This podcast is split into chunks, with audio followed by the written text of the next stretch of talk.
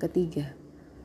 Bismillahirrahmanirrahim. Rabbana la tuzigh qulubana ba'da idh hadaitana wa hab lana min ladunka rahmah innaka antal wahhab.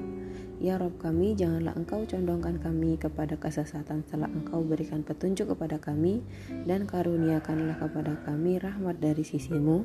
Sesungguhnya Engkau Maha Pemberi. Iman itu selayak baju yang terkadang begitu cepat menjadi kotor serta dekil apabila lalai untuk dirawat dan diteliti dan dengan teliti. Berapa banyak mereka yang awal lembaran kehidupannya surplus dengan keimanan, namun tak memiliki kepastian di akhirat di akhir hidup.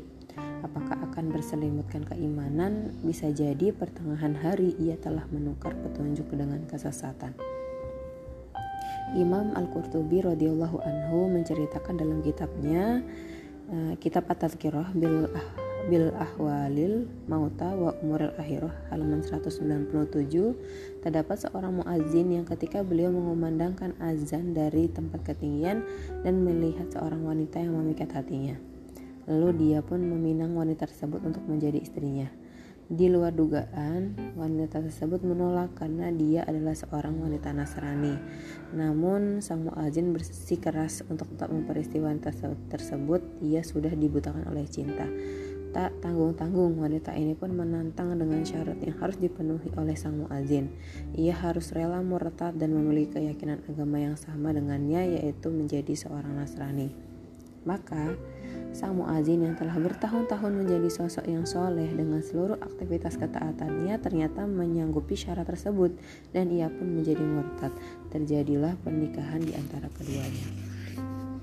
Ketika mereka sedang berada dalam kamar pengantin, tiba-tiba atap kamar mereka terbuka dan bocor.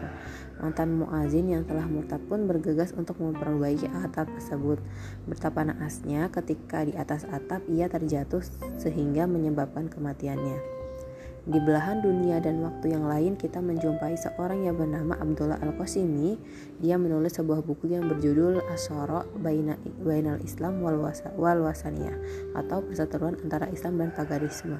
Buku ini mendapat respon yang sangat bagus di kalangan ahlul ilmi sampai-sampai ketika itu ada seorang imam Masjidil Haram yang memujinya dengan sebuah qasidah atau sebuah syair Syekh Salahuddin bin Abdullah Al-Munajjid Hafizahullah menyebutkan, karena telah banyak berjasa dalam membantah pemikiran yang memusuhi Syekh Muhammad bin Abdul Wahab hingga akhirnya sebagian ulama menyampaikan kepada Raja Abdul Aziz Laqad dafa'a al-qamisi mahrul jannati bi kitabihi hadza. Al-Qasimi telah membayar mahar surga dengan buku ini. Namun, setelah banyak berinteraksi dengan orang-orang yang tidak semua pikiran dengan beliau di Beirut, akhirnya ia justru menjadi pembela gagasan-gagasan ateis yang menyesatkan.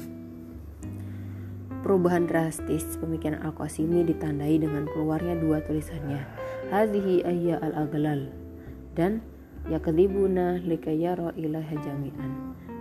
Kalau menurut artinya adalah ini merupakan hal yang dolal atau hal yang sesat dan membodohi atau mendustai kita so, memendustai hal-hal yang baik gitu. jadi intinya beliau itu menjelek-jelekan Islam setelah beliau banyak berinteraksi dengan orang-orang yang tidak sepemikiran dengan beliau Kemudian ia menyampaikan secara terang-terangan bahwa ia adalah seorang ateis dan mengingkari adanya Allah. Lalu ia binasa pada tahun 1996. Inilah betapa mahalnya harga sebuah hidayah yang telah dirasakan hati manusia. Tak ada jaminan bahwa hidayah itu akan bertengkar di hati kita pada setiap waktu dan musim. Musim dingin beriman, tapi musim panas panas iman menggeragas tanpa tersisa. Nauzubillahiminzalik. Hidayah itu terkadang didapat dengan cara yang sederhana dan simpel, namun mempertahankannya supaya terus bertumbuh di hati bukanlah perkara yang gampang. Ia lebih susah dan sulit dari seorang investor yang menjaga investasinya dan lebih berat dari pebisnis yang menjaga bisnisnya. Tada berdoa, Mendapatkan cahaya hidayah dalam kehidupan adalah semua anugerah yang baik dari dunia dan seisinya, tapi menjaganya adalah sesuatu yang ternyata jauh lebih berat dari mendapatkannya. Banyak hal di sekeliling kita yang ternyata disadari ataupun enggak berpotensi untuk mencerai beraikan kehidupan hati yang sudah berjodoh dengan hidayah untuk akhirnya saling berpisah dan saling berjauhan. Terkadang kepintaran yang dimiliki membuat seseorang akhirnya condong kepada kekuatan akal dan hakikatnya hanyalah secuil, secuil dibanding ilmu ilmunya Allah yang tak bertepi. Lalu akhirnya kita memilih kesimpulan akal dan meninggalkan petunjuk Allah. Terkadang dominasi syahwat yang begitu menggelora begitu memudahkan kita untuk membuang petunjuk-petunjuk yang telah singgah dalam hati.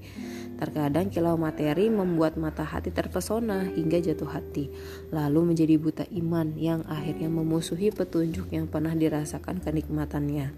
Kemudian secara sukarela memusuhi petunjuk hanya karena merasa pailit ketika dulu di atas panggung petunjuk. Terkadang suara riuh manusia yang mereka jauh dari kebenaran petunjuk karena begitu berjubelnya mereka mengikuti kesesatan bisa membentuk manusia yang ragu dengan apa yang ia dapatkan dari petunjuk hingga ia merasa ada yang salah dari petunjuk tersebut dan secara perlahan ditinggalkan.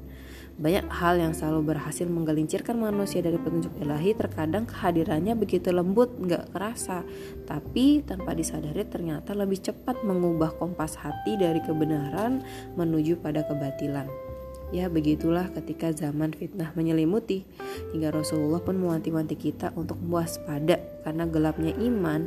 Hingga seseorang pada waktu pagi masih dalam kondisi beriman Tapi sore hari telah berganti menjadi kekufuran.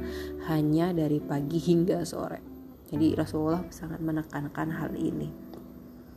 Rasulullah SAW bersabda Badirul bil a'mali fitanan Pakete laili al mudzalim yusbihu ar-rajulu mu'minan wa yumsi kafiron au yumsi mu'minan wa yusbihu kafiron wa yabi'u dinahu bi ardin minad dunya Segeralah beramal sebelum datangnya fitnah seperti malam yang gelap gulita. Di pagi hari seorang laki-laki dalam keadaan mukmin lalu kafir pada sore harinya. Di sore hari dalam keadaan mukmin lalu kafir pada pagi harinya. Ia rela menjual agamanya dengan barang kenikmatan dunia. Hadis riwayat Muslim nomor 118. Untuk itulah Allah mengabadikan doa yang diwariskan para solihin terdahulu dalam melazini doa ini karena setiap jiwa berkebutuhan besar untuk selalu diteguhkan dalam kebenaran petunjuk. Allahumma muqallibal qulub sabit qalbi ala dinik. Qalat qultu ya Rasulullah wa innal qalba la Qala na'am ma khalaqallahu min bani adama min basharin illa anna qalbahu baina usbu'aini min asabi illahi azza wa jalla. Fa in syaa aqama. Wa in syaa azaa. Fa nas'alullaha rabbana alla yuzik qulubana ba'da idh hadaitana wa nas'aluhu an yahabalana min ladunhu rahmah innahu huwal wahhab Ya Allah, Rabb yang membolak-balikkan hati kami, teguhkanlah hatiku di atas agamamu. Asma berkata, lalu kutanyakan kepada Rasul, Ya Rasulullah, apakah hati dapat berbolak-balik? Beliau menjawab, ya. Allah tidak menciptakan seorang anak Adam, melainkan hatinya yang berada di antara dua jari jemari Allah. Jika Allah menghendaki, Allah akan menjadikannya berdiri tegak. Jika Allah menghendaki, maka Allah akan menjadikannya condong pada kesesatan. Kita semua memohon kepada Allah agar Dia tidak menjadikan hati kita condong kepada kesesatan setelah Ia memberikan petunjuk. Dan semoga Allah melimpahkan kita rahmat di sisinya sesungguhnya Dia Maha Pemberi. Hadis riwayat Ahmad. Sesungguhnya jalan kebenaran itu satu dan jalan kesesatan itu tak terbilang karena begitu banyak tersebar di sekitar kita yang ditebarkan oleh setan dari kalangan manusia dan jin. Mereka begitu pandai membuat narasi untuk membelak-belakan kebenaran, pandai pula untuk mengurangi takaran yang sudah sempurna dan mampu membuat yang batil itu tampak indah. Kalau Allah bukan karena petunjuk yang Allah tetapkan di hati kita, maka tak akan ada bertahan petunjuk ini. Mari membaca sirah dahulu. Ketika para sahabat mendapatkan petunjuk tentang haramnya bangkai, maka orang-orang musyrikin membuat narasi untuk mematahkan dan berkata, Bagaimana kalian ini? Bangkai yang hakikatnya dimatikan oleh Allah kalian haramkan. Tapi anehnya, justru apa yang kalian sembeli dengan tangan kalian sendiri justru kalian halalkan. Kalau dipikir secara logis mungkin masuk akal ya. Jadi kalau Allah matikan kenapa haram? Tapi justru ketika kita matikan kok malah halal gitu. Hampir saja Sahabat itu terkecoh dengan hal ini, hampir pula menghalalkan kembali bangkai yang sudah diharamkan oleh Allah, hingga akhirnya Allah turunkan ayat kepada mereka. Dan janganlah kamu mau makan dari apa atau dari daging yang haram, kayak daging hewan yang ketika disembelih dan tidak disebut nama Allah. Perbuatan itu benar-benar suatu kefasikan. Sesungguhnya setan-setan akan membisikkan kepada kawan-kawannya agar mereka membatah kamu. Dan jika kamu menuruti mereka, tentu kamu telah menjadi orang-orang yang musyrik. Quran Surat Al-An'am 121 Irama-irama yang menyerupai itu ada di sepanjang masa teman-teman Mencoba untuk mengecohkan kita yang berjalan di atas petunjuk uh, supaya melepaskan hidayah yang sudah tertanam di dalam hati. Oleh karena itu, kita mesti memperbanyak doa Rabbana la tusi kulubana ba'da idh hadaitana wa hab min ladunka rahmah innaka antal wahhab. Ya Rob kami, janganlah engkau condongkan kami kepada kesesatan setelah engkau berikan petunjuk dan karuniakanlah kami rahmat dari sisimu sesungguhnya engkau maha pemberi. Quran Surat Al-Imran ayat 8